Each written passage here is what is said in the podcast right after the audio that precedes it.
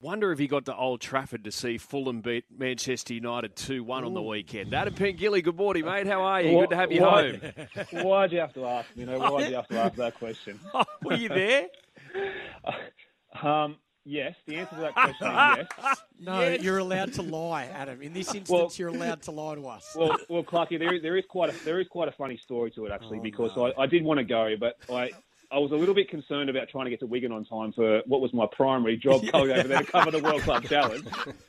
So I um I actually left the game with about five minutes to go in normal time, and United were down one 0 and I, I just got outside the ground and they scored to make it one all. I didn't even see them Oh, score the goal.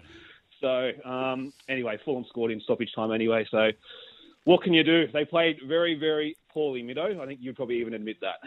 Yeah, no, they, Oh, he, they loves, did. he loves to admit that. Don't I worry saw about the coaches having a whinge because Jamie Carragher criticised them. I mean, you lost to Fulham at home.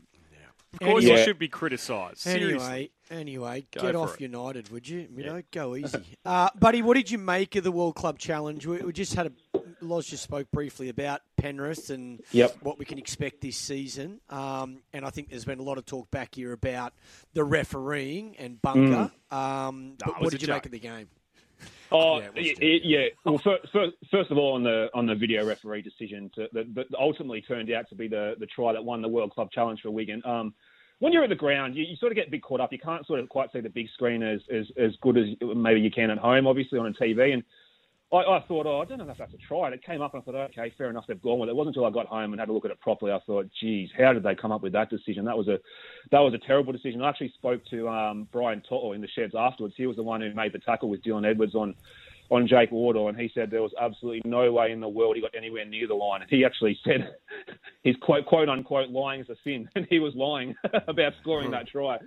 So that was what his thoughts were on that decision. I, I thought overall, Clark, it was a it was a good game. I thought it was a really good game. I thought the ruck was terribly slow. Uh, Wigan got away with a lot in the ruck, and they, they really stifled the Panthers' momentum. I was a little bit surprised at how clunky Penrith was in attack. It's probably understandable given that where they are in, in terms of their season. It's their first hit out of the year. Wigan's already played one competition game. They've had a couple of trials, so um, they were sort of a little bit more forward in their preparation. I, I couldn't believe, and I don't know if you saw this, Laws, how, how many times the Panthers got caught in possession on the last tackle in that first half. I think I counted six times with inside, inside Wigan's 30. They got caught on the last tackle. And then when they went to a kick final, the Miski dropped it and they scored a try for it. I thought that was a little bit strange. I think Ivan sort of said that it was part of their plan to, to try and run the ball a little bit on the last because of the short in goals and, and trying to, uh, I suppose, get those kicks in the right position was going to be a little bit difficult on a greasy surface. But the one thing I will say, boys, and my main takeaway from the from the game is I'd never been to a, a rugby league game over there in England before a Super League game. The atmosphere was absolutely incredible. I don't know if it came through on the TV for you guys watching back home, but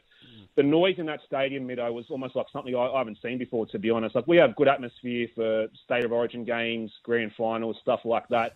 This was just a little bit different, and just the singing and the chanting was just phenomenal all night. And when they started booing after the Australian national anthem, you knew it was going to be on, didn't you? So, um, yeah, that was one thing I, I really, really enjoyed was the atmosphere inside that DW stadium. Yeah, they love their footy and they get right behind their team, Adam, and it's always difficult to go over there and win. And they always are very competitive, but you just got the feeling that Penrith were going to get away with it in the end. But they came up close, but they, they weren't sort of good enough and, and a little bit rusty. You're, you're right, though, with you know, Penrith running the ball. But I, I thought Wigan did a really good job in terms of uh, rushing, but also closing down the space when they when you know Nathan was looking inside, uh, looking outside, and then looking for a uh, another runner on the inside where he has a lot of success, where he dummies or goes himself. I, I thought they shut him down and defended really, really well. Yeah, I think you're right. And the pressure they applied to Nathan, in particular Jack Cole, in that in that first half, probably forced a few errors that you you wouldn't usually see from from Penrith. So I can only give credit to Wigan. I know there's going there was been a lot of talk about that video referee decision, but to be fair to Wigan, they played out of their skins, and it's hard to it's hard to under, underscore like how much that game means to, to the British team who qualifies as the Super League champions. Like, it, it, I know it's easy to say this, but I think it just it just means just that little bit more to them because it's a chance for them to prove that they belong on the big stage. And Penrith took the game extremely seriously and are desperate to win, but the amount of effort they put into it at the start of the year over there for, for a team that wins the Super League to, to win that World Club, Club Challenge is phenomenal. So I can only tip my hat to Wigan. They were fantastic and um, yeah, deserved winners. Racing, Storm Boy, the Golden Slipper favourite, $2.80 currently in that uh, all in market, and he's a dollar thirty all in to win the Skyline as it's set to return for the Waterhouse Bott Stable on Saturday. He's short, isn't he, Mido? But which where do you look? Like, just looking at the nominations, the field will be declared a little bit later this morning. Obviously, it's hard to see what's going to beat him, and I reckon Gai and Adrian will just leave just a little bit in the tank, obviously, to, to be right to go and for the slipper in a few weeks' time. They won't want to sort of overtax him too much for this lead-up run. So maybe if there's going to be a run where he's going to be vulnerable, it could be in the skyline on Saturday. Having said that, I think he's got a little bit of class edge on, on most of these. Do I want to dive into dollar thirty?